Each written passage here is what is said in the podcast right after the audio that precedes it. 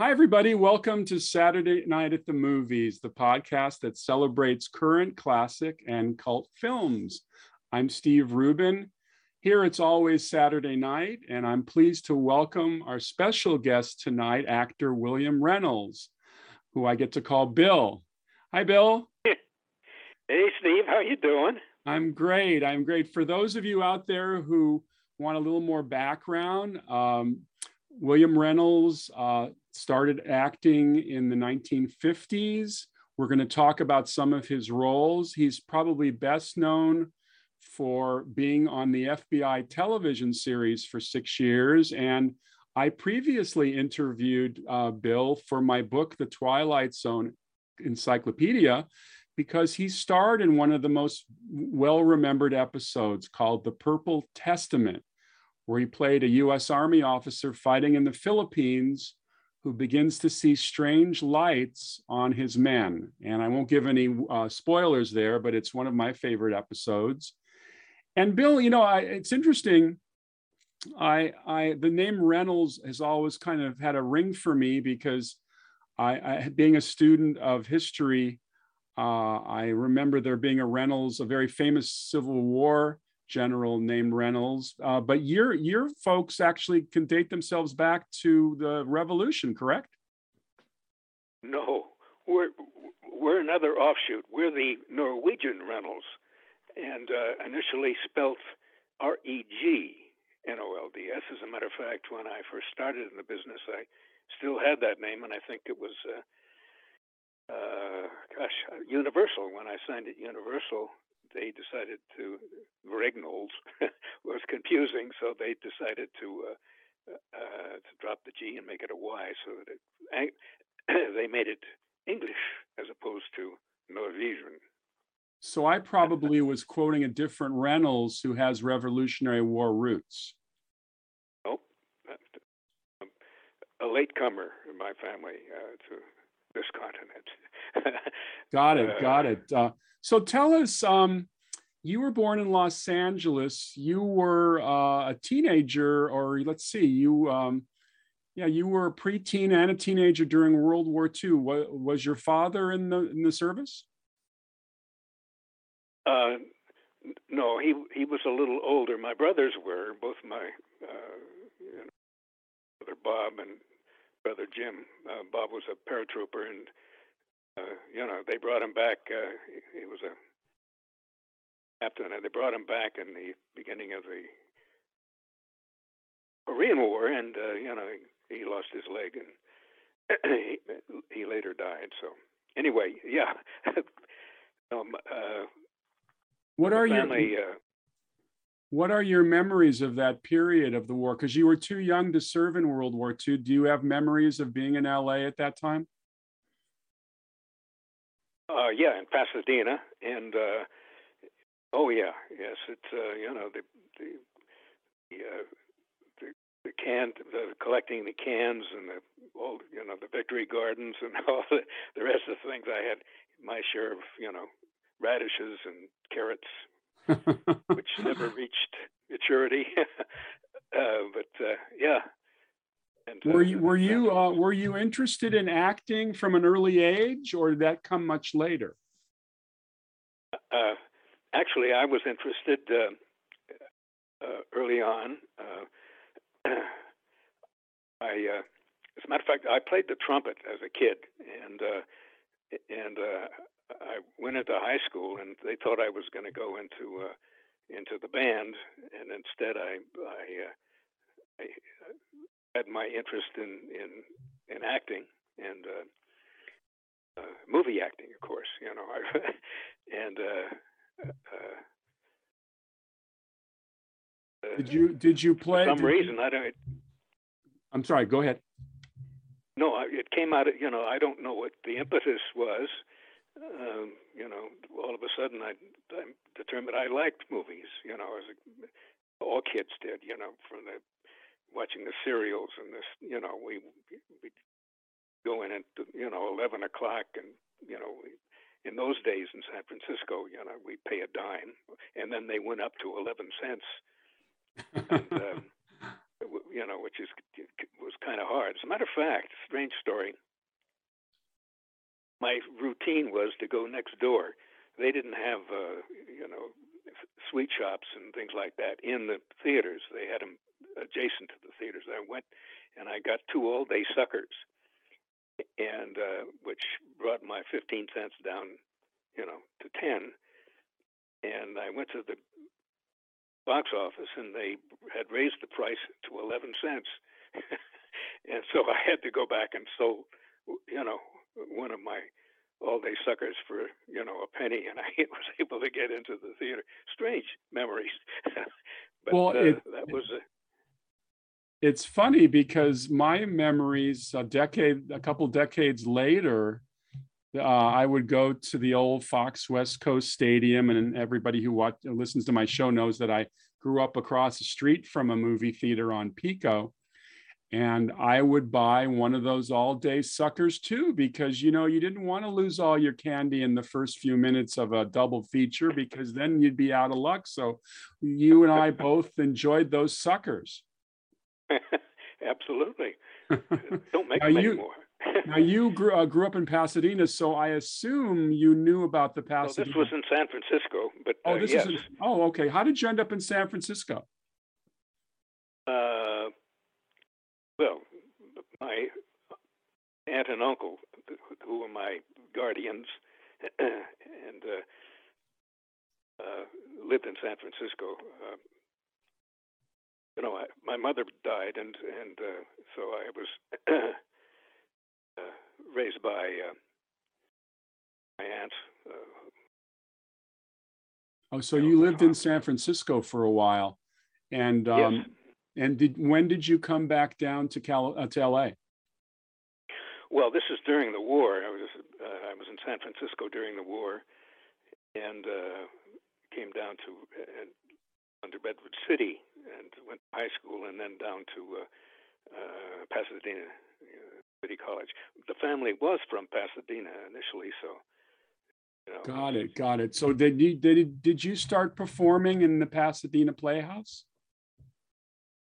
At Pasadena City College. No, I didn't. Uh, we used to judge, as a matter of fact, uh, uh, the, the, the, reading contests and things like that at the, at the Playhouse. Uh. oh, okay. So, so, I, I was yeah. delighted. I was delighted to remember that you're in one of my favorite World War II movies. It's a brief part, but an important part. You played the son of Rommel opposite James Mason in The Desert Fox, which was released in 1951. Um, I know that you were a little bit intimidated by director Henry Hathaway, as you told me. Um, tell me. Everybody tell me. was intimidated by Henry Hathaway. yes. No, James Mason, yes, he was. Uh, I played sons. You know, my first picture, I played Laurence Olivier's son in uh, Carrie at Paramount. Right. And then. Uh, was that was that a little intimidating being opposite Olivier? Uh, yes, you know, uh, we didn't converse.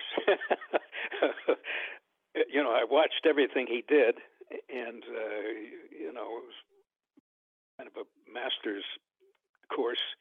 But you know, my technique was, you know, I went out there and you know bled. you stand there and you, but uh, he did. He was the most meticulous, and uh, we were in rehearsal, and uh, he did, you know, something. He leaned up against this uh, uh, fireplace in a particular way, and he stopped, and he went over to the uh, script su- supervisor and said, you know, make a note that he wanted to do this at this other part in the script, and I, you know, I watched with wonder. And I said, "What kind of acting is this?" He, you know, he was he had a gesture. I mean, he was saving a gesture. Talk about some, you know, uh, uh, somebody who was a impresario. I mean, he had his control of, of his uh, total performance when you know he hadn't done anything, and uh, well, your your director on that movie was William Wyler, of course, the legendary William Wyler, who did The Best Years of Our Lives and Detective Story, and Ben Hur. I know that Wyler uh, operated a camera crew on B 17s in Europe during the war and had lost most of his hearing. Do you remember Wyler having a hearing problem when you were working with him? Uh, not particularly. Um, we didn't converse much. Is very strange. We had a at uh, Paramount. They had what they called this uh, had a golden circle, but they and they had a a uh, a one way mirror on a on a little uh, small st- sound stage, you know, with uh, we called it the snake pit, and they had some you couldn't see out uh, and people in this, you know, there are half a dozen seats, that, you know, and you never knew who was in there, and they would watch, uh, you know, the kids uh, uh, rehearsing, and you know, everybody. The contract list, it probably had uh, 15, 20 people maybe under contract uh, from, you know, the big, big names, and uh, all the way down to us kids, and there were probably eight, ten of us in this what they call the Golden Circle. So you, uh, I, I would assume those were up and coming stars at Paramount. I would think. Yes, yeah. The, what, the, everybody was under contract, and you're all in one degree of, you know, uh, I mean Jimmy Stewart, and, uh, technically, you know, under contract. And, now, at this time when you're, the, yeah, the Golden Circle. At this time when you were starting your career as a movie actor, did you uh, and i know you were a, you had married early so you were a married man so uh no i got you, married while i was at at, uh, at paramount. At, at, paramount. So um yes. did you my did wife you, came yeah. and auditioned uh she was uh had won a, a beauty contest she was from hollywood high and she was miss los angeles. And uh you know a couple of weeks later we uh eloped. So uh, yeah rather impetuous. It was, and yet the marriage lasted over 40 years and i give you credit for picking the right girl. Now during this period did you have friends like who i would assume that many of your friends in the business were actors. Would or did you just come home and hang out at home or did you have buddies in the business that you spend some time with uh, most of the contract players, you know, um, of course, Paramount. Later at uh, at Universal, it was much more uh, collegial. You know, there were it was a bigger contract list, and you know, the, we were you know 12, 15, 18 kids. You know, in various uh, degrees of, of capability, and uh, do you remember any of the names that stick out from the Universal days that were pals of yours? Uh, well, uh, uh, name name somebody. Uh, well, let me let me jump, let, let, me jump in right away because I, I, have a particular interest in the fact that you were in at least two Audie Murphy movies. You worked on Cimarron and Gunsmoke, Cimarron Kid and Gunsmoke. What are your memories of Audie Murphy?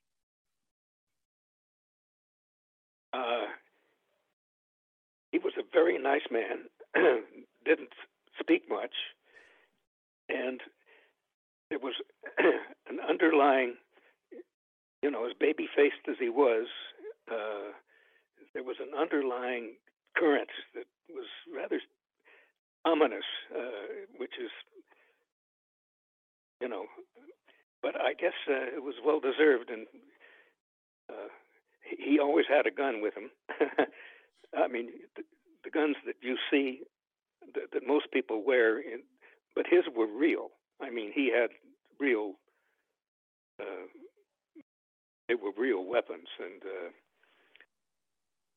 well, we know now that um, Audie, that fresh-faced, baby-faced kid that was on the cover of Life magazine as the most decorated soldier of World War II, suffered from post-traumatic stress disorder, which of course wasn't called that in those days. It was called just called uh, shell shock or you know psychological problems but uh, there, I mean, it's interesting to to have you say that there was an ominous quality about him because there was a darkness beneath that veneer.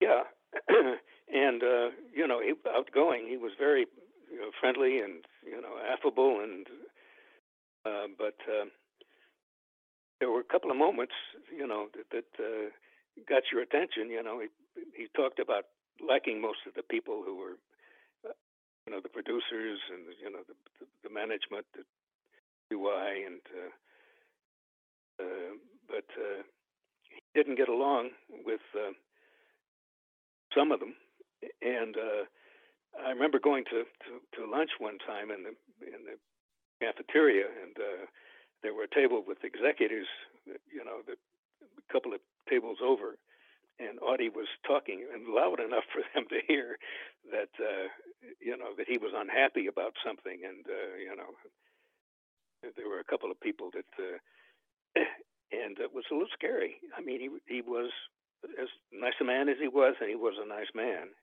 uh, at least to us.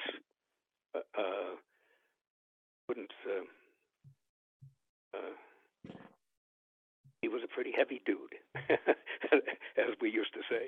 Now, about the same time, you worked with Tony Curtis on um, yeah. The Son of Ali Baba. Uh, tell, tell us a little bit what you remember about Tony Curtis, one of my favorite actors of the 50s and 60s. Uh, obviously, this was early in his career. What did you remember about him? Tony was uh, was a very good actor. I mean, but he was what you saw. I mean, he was you know straightforward, and he was a kid from Bronx, and he really was, and and he didn't. He never tried to. You know, it, it became more gentrified his speech. Uh, you know, uh, but uh, he was always, uh, you know, very straightforward and a very good actor. I was, you know, I'm very good actor in the sense that he he involved himself in the character on a on a very personal level, and uh, uh, it came across. Uh, you know, his Bronx, uh, you know, was there, and it was modified a little bit later. But uh, I remember early on that uh, it was pretty heavy. Well, they all always have that cliche that he, I don't think he actually spoke the line, but they said that in one of his performances, he would say it was a, a you know a, a, medieval story. It says, "Yonder lies the uh, the castle of my father," and I I've tried to figure out as if a matter of fact. as a matter of fact, I was sitting on a horse next to him, and uh, Debbie uh, be, uh, uh, Piper Laurie and. Uh, oh, sure, of course. Uh, there were four of us. Piper Laurie. Uh, oh, from the cast of uh, Son of Ali Baba. Yeah. well, let's let's look up and my see. girlfriend. I'm gonna. I'll tell you it. I'll tell you it in a second because um, I have. Wasn't uh, Duguay. That was. Uh, let's see. Let's uh, see if we can. And Ben can cut some of this out so we don't have to have whooms and haws when we do this. But the cast of um, you're talking about Susan Cabot. There we go. Yeah. So the yeah, four of you are on horses. Go ahead. Well, we're we were sitting on the top of the hill, and uh, and uh, that's when the that line, you know, yonder, yonder lies the castle of me father, of me father. uh, that. Uh, so that's from that movie. I have to watch it again yeah. to see that. That's funny. Um, now the other day, was, uh, yeah, Piper and Susan, and and uh, yeah. The other day, I was um, I was uh, caught another movie on Turner Classic Movies called uh, Cult of the Cobra, which um, uh, got some interesting reviews. I, I, think it was considered a, a, a B movie, but nicely made. Uh, uh, Faith, Do, is it pronounced Domergue? Uh, I always wondered. Domergue, yes. Yeah, Faith Yeah, Domergue played played the uh, the woman who changes into a snake. What? and then your buddies on that movie, I bet they were fellow contract players: Marshall Thompson, Jack Kelly. Um, let's see. Uh, uh, the gentleman uh, who's I was also on the Twilight Zone. I'm forgetting his name. Who was on Bourbon Street Beat. Um, um, Oh, yeah. you know, uh, uh, Richard Long. Oh, well, Dick Long, yeah. But no, you- you're. Um, good actor. Anyway, well, Dick Long was. Uh,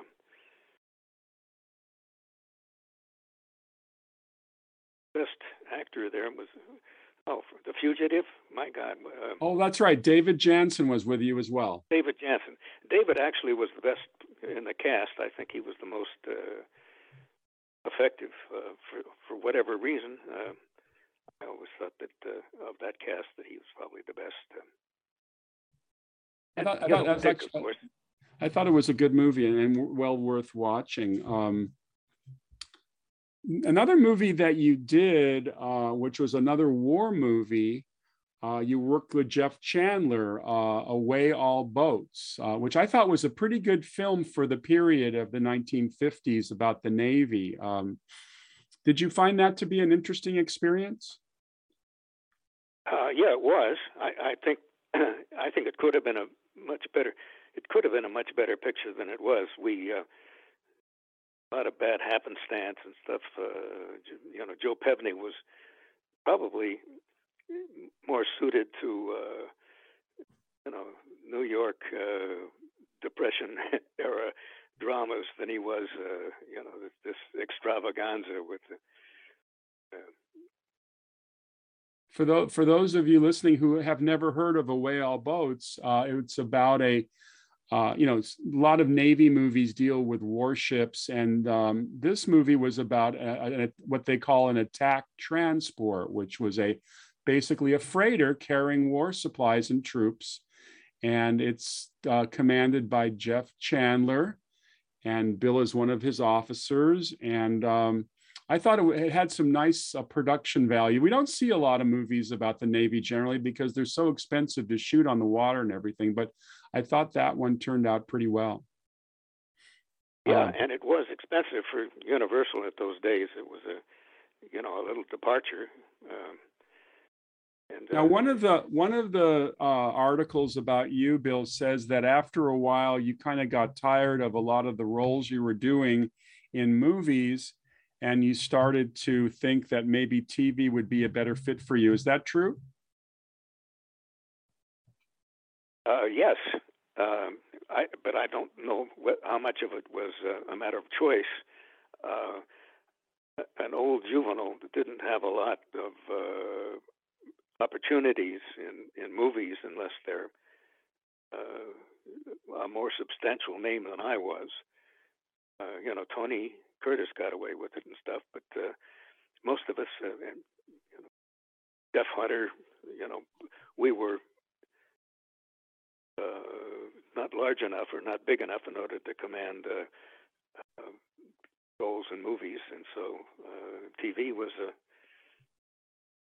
opportunity, and most of us. Uh, it was fortunate for most of us because uh, a leading man or a young leading man, or however we were characterized, uh, was somewhat limited. you, know, they only had one or two of them, and uh, not being a character actor, a character actor uh, had more possibility of working in no matter what. But uh, uh, TV came along at the right time, so that we were given an opportunity to play fairly important parts in, in interesting. Uh, Now, one of the people you met at this time, apparently, who helped propel your television career was Jack Webb. Can you talk a little bit about Mr. Webb? Yeah, he he was uh, a martinet, uh, but, but he uh, he was the most singular person I, in terms of of his directing techniques and uh, which you know followed him pr- pretty much his uh, his career as an actor. He was a uh, pedantic is not the word, but uh, uh, you know he planted his feet and he was he took the territory. he was probably the most knowledgeable and of the in terms of TV. You know, he did things fast and he did things th- that were ambitious and he did good quick and uh, and that's uh, well that those are, with me those were the those of the listeners who are listening to this jack webb of course is forever associated with a seminal television series called dragnet which kind of set the tone and bar for cop uh, dramas for the next 40 years and probably still today. Um, and yet he was producing other shows. Was he was he one of the producers of the islanders bill? Was that was he involved in that?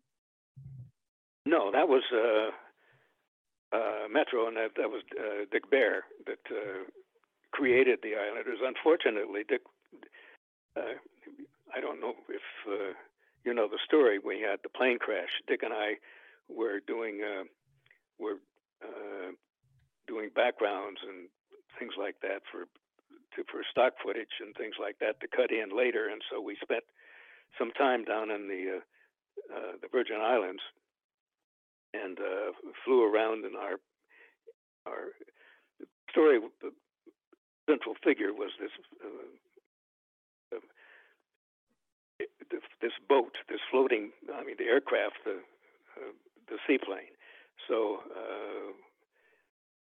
we did background shots from you know from the uh, from the goose, and uh, we were coming back to uh, Jamaica, and the engines quit, and uh, so we hit the water, and the plane broke up, and you know. Uh, did both of you guys did both of you guys survive that, or did we lose him? No, we we we both survived. He was he had two broken legs, and I only had one, and uh, so he was kind of one of the reasons why he didn't produce the show when we got, went on the air, The Islanders, is uh, that he was still infirm and uh, he wasn't able to uh, to function uh, on a day-to-day basis. So Jaime Del Valle and did the did the did the plane sink right away, or did it stay up so that you could float and hold on to it? No, no. It, uh, it well, it's it sank. It it broke up in pieces, and you know the wings would go and stuff, and and we we had a, a flotilla, a little floating pontoon that uh, we had for a while, but we had to abandon that in order to swim to shore, and so we left uh, the uh, co-pilot. Uh, uh, was uh, was there when we left him, you know, by the by the plane, and we swam or attempted to swim uh, the shore, and uh, he later, uh, I, I guess, uh, we didn't know, but uh, he had uh, his legs uh, cut arteries in uh, his leg, and he he did uh, pass away. So oh, that was but, the co-pilot. Uh, that was the co-pilot. Oh, okay. How long and, did uh, you? How long did it take for you to swim to shore? Well, we never made it. we swam for about, you know, we were doing pretty well, and we were making it. We were about, I guess, we were like three, two, three miles away.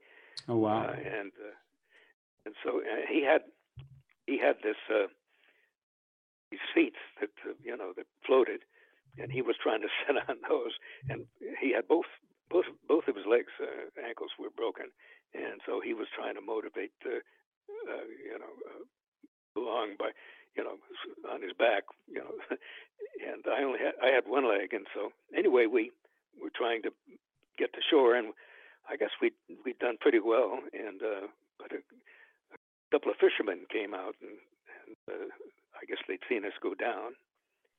Uh, oh, wow. They came out actually in order to get whatever they could from the crash, but uh, we made them take us ashore. So was that on Jamaica anyway. or a Virgin? that was no, that was Jamaica off. Uh, that was off of Otto Jamaica. Bay. Interesting. Yeah, Otto, Which bay? Otto Bay. Annotto Bay, I, that's when we came ashore. I Oh. guess that we were must have been off Annotto Bay, wherever that is. I'm not. A, uh, So about that same time, you uh, were brought into the Twilight Zone, and I know the fans want to hear what you remember about playing Lieutenant Fitzgerald uh, uh, on in the Purple Testament. Uh, I, I remember interviewing you. You told me that you had a very favorable memory about Rod Serling. yeah, I mean he smoked a lot, but he was a, as, he was a, as nice and as interesting. He had been a paratrooper, and uh, he was on the set a lot, and he was really, really into it, into our characters and things like that. Uh, uh, yeah, he was a very interesting guy. My brother was a paratrooper. Was he a And so, uh, paratrooper in the Philippines like Serling? no, he was a 82nd Airborne, 101st. Uh, Oh, so he was in Europe. Yeah. Oh wow. Was he was he at the uh, well? Let's see. What what you you said he was 82nd or one or first or both? Uh, he was uh, both, actually. He was a. Uh, uh, he, at the time, I think he was the first lieutenant, and uh, so they called him back in. Uh, Yeah, you said to Korea, um, but in Europe he um, then he was made him. he- a, he was captain. Yeah, was he was and he uh, back in in Korea. was he in the siege of Bastogne with the 101? Because that's uh, they always talk about the 101st Airborne's uh, encirclement at Bastogne. Well, I know he was in Sicily and Italy and uh, North Africa initially, and then uh, he went to into Sicily and Italy. I, do, I, I don't know. excuse me. I don't know whether that was 101, 101st or the 82nd. Got it. Got it. Um, Now I the, think it was the 101st. I, I think I mentioned to you uh, that I've been binge watching old episodes of the FBI, uh, which I'm enjoying immensely for a number of reasons. I used to, on Sunday nights, my dad and I would watch the FBI religiously. And then, of course, seeing all the wonderful actors in the show, uh, just they had a great number of actors. Now, they started with Stephen Brooks, I see, as the assistant to uh, Efrem Zimbalist Jr.'s Inspector Erskine. How did you get Yes. that role? How did you suddenly become a, a, a performer on the FBI? Does, do you remember that? well, I excuse me. Uh, Steve was, you know, pretty young, and uh, you know they had initially um, he had a you know kind of an, a, a love affair, and they you know they and so when they changed the the the theme uh, and made it you know pretty much a straight uh, crime show. Uh, as opposed to you know i did the initial pilot i guess fbi code 98 which was the, the warner brothers pilot of what was to be the fbi and then they and then apparently they gave the, the uh, uh, abc gave the show to uh, quinn martin to produce and and uh, but uh, I, I in the pilot FBI Code 98, uh, you know, I I played the uh, Agent Fox, I guess his name was. That uh, you know, the, the kind of the romantic interest. I and the I was the juvenile in that in that uh, pilot m- movie pilot that uh, they released as a as a movie. So So did you have uh, Martin produce the whole series? What are your memories of Quinn Martin? Because he's somewhat of a legend in television because of all of his various television series, including including The Fugitive, which you mentioned. Uh, uh, what do you remember about Quinn Martin? he was an he was a great manager. He was a great. Uh, uh, uh, he didn't really have hands-on uh, producer relationship, at least not with me, and and not on the set or anything like that. He was a he had a number of projects, and he was he kind of oversaw them, and uh, he was kind of a, a chief writer for everyone. You know, I mean, he set up the, the writing staff, so he did the organization that of the shows that excuse me, uh, and um, he wasn't the most personable person from my, my perspective, but uh, he was a Well, you spent uh, you spent seven years or six years with Efrem Zimbalist Jr. You must have something to say about Efrem. Uh, I, I, in watching the old series, it's kind of fun to see him because he seems so polished and professional, and a basic good guy, the great you know the great front man for the FBI. Did you have a good working relationship with him? Yeah, we were best friends. Uh, you know, I uh, I was best man at when he um, mar- he married his you know second wife in Hawaii, and uh, uh, yes, we were very close, and uh, uh, we were together so much.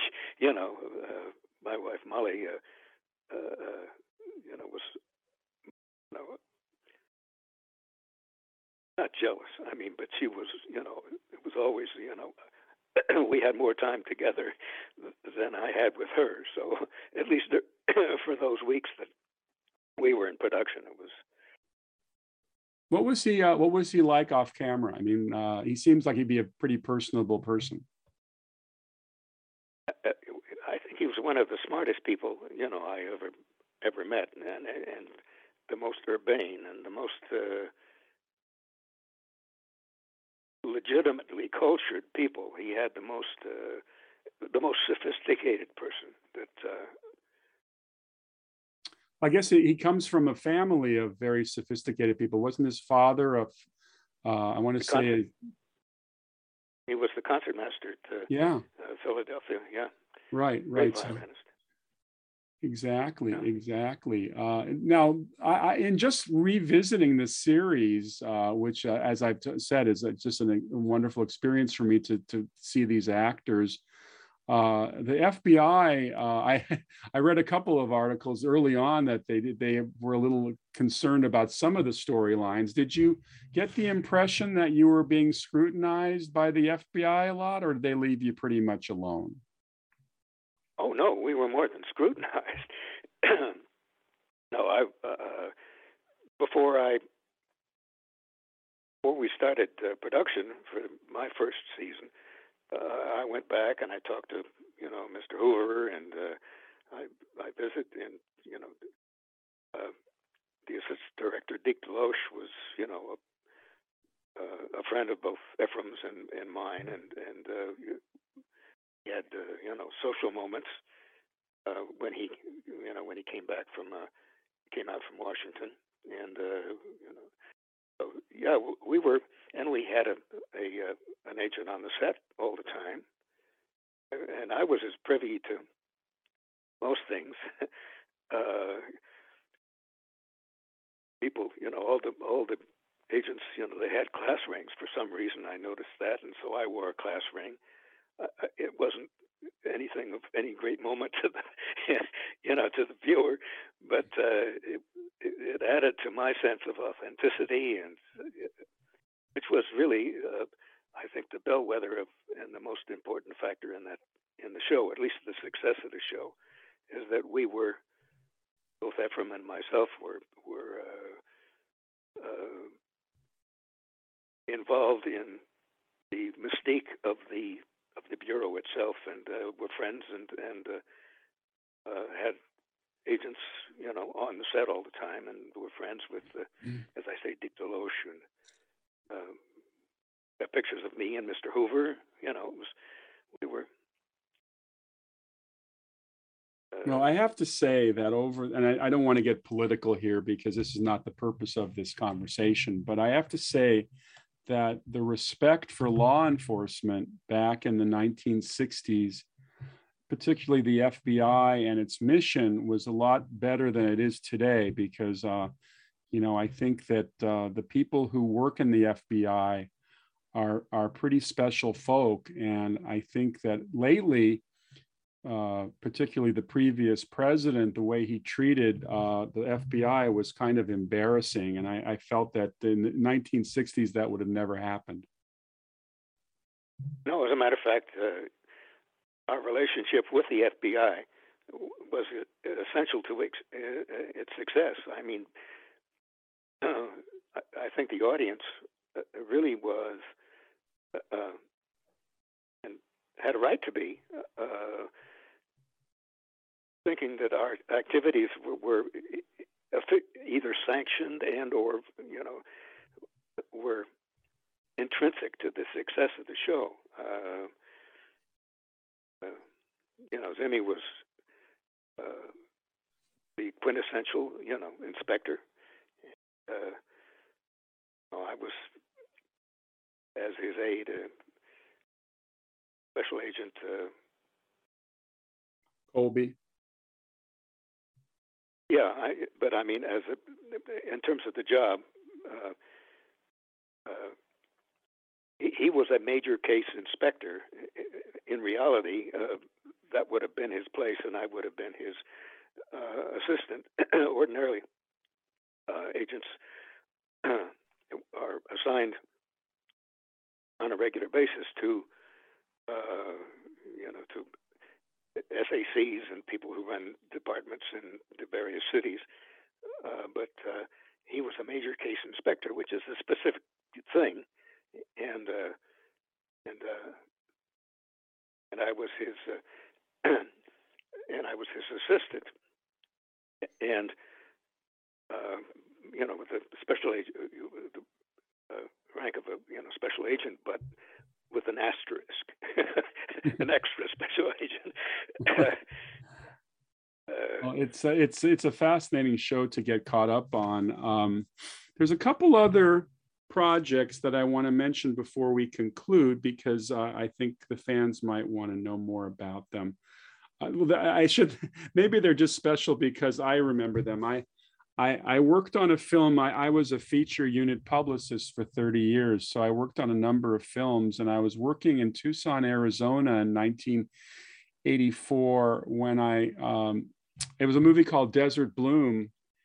And the uh, star of it was a young actress named Annabeth Gish. It was a Jon Voight movie about a family living near uh, in Las Vegas during the first nuclear testings in the 50s they were shooting it in Tucson. And uh, the father of Annabeth Gish had uh, ri- written a biography of a writer named Paul Horgan.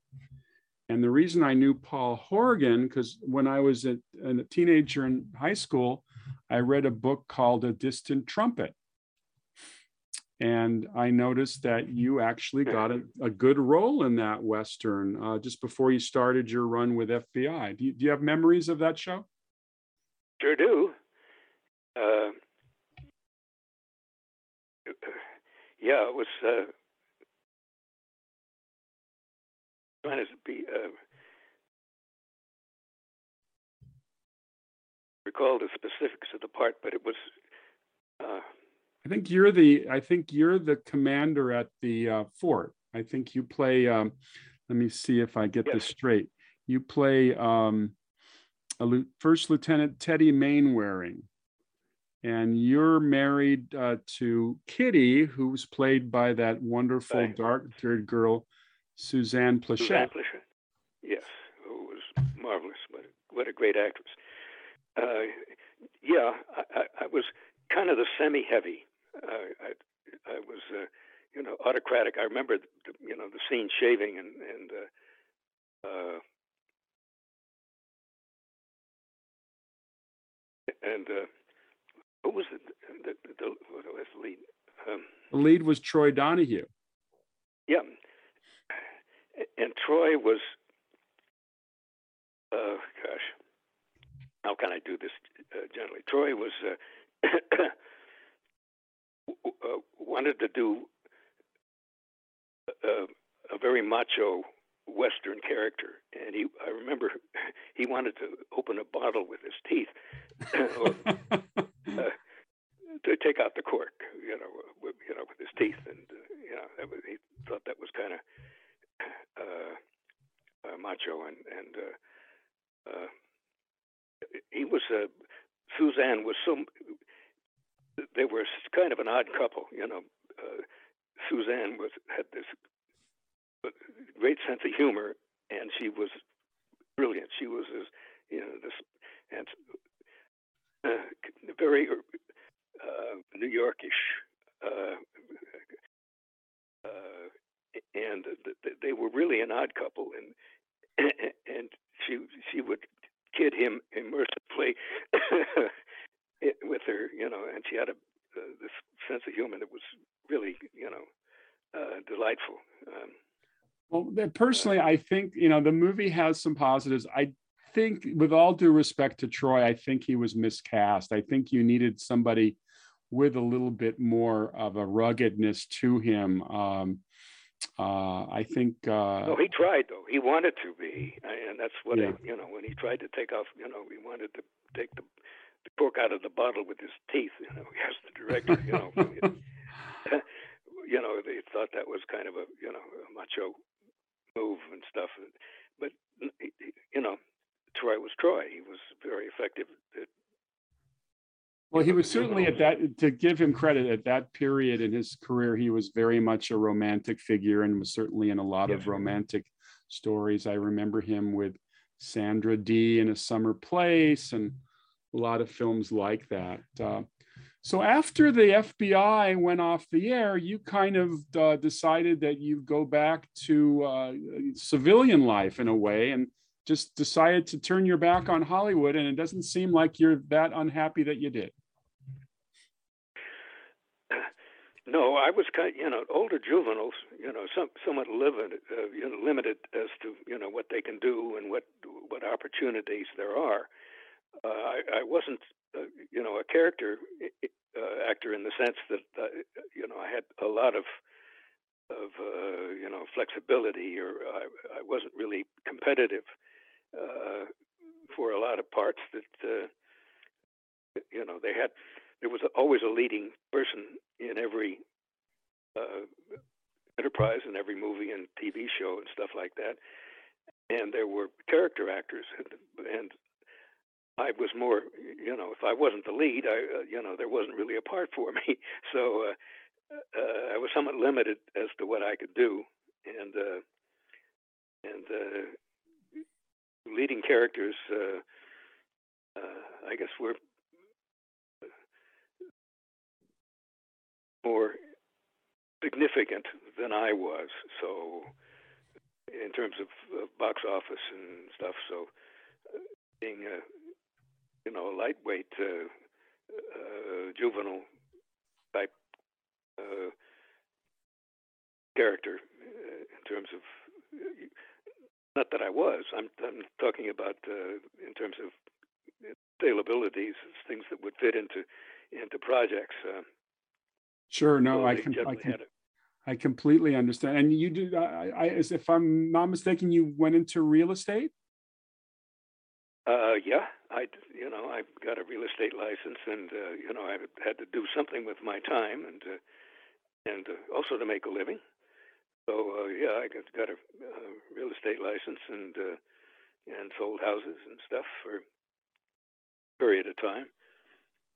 Um, uh, you know, it was it was a living, and uh, you know, it was it was an enjoyable you know activity uh, in terms of you know people meeting people and you know well, I'm, I, it's funny because the charisma that you brought to the screen, Bill, I, am sure that helped you in your real estate career because you always came off as a very charming person, and I'm not surprised that you did well at it. Uh, and by the way, I think that uh, a, lot of the roles you had, I think you always were very good in what you did. I know there were some of them were more limited in terms of exposure, but I think your work on the FBI particularly was always very strong. And I just love talking to you about the old movies because it's it's kind of uh, it's like having history right there in front of you. You were present with these people who aren't with us anymore. I mean, Tony Curtis, Audie Murphy, Jeff Chandler. Oh, but I didn't ask you about Jeff Chandler. Any memories of Jeff? Because I always thought he was a, a, a really fine actor, and and we lost him much too early. Yeah, that's very tragic.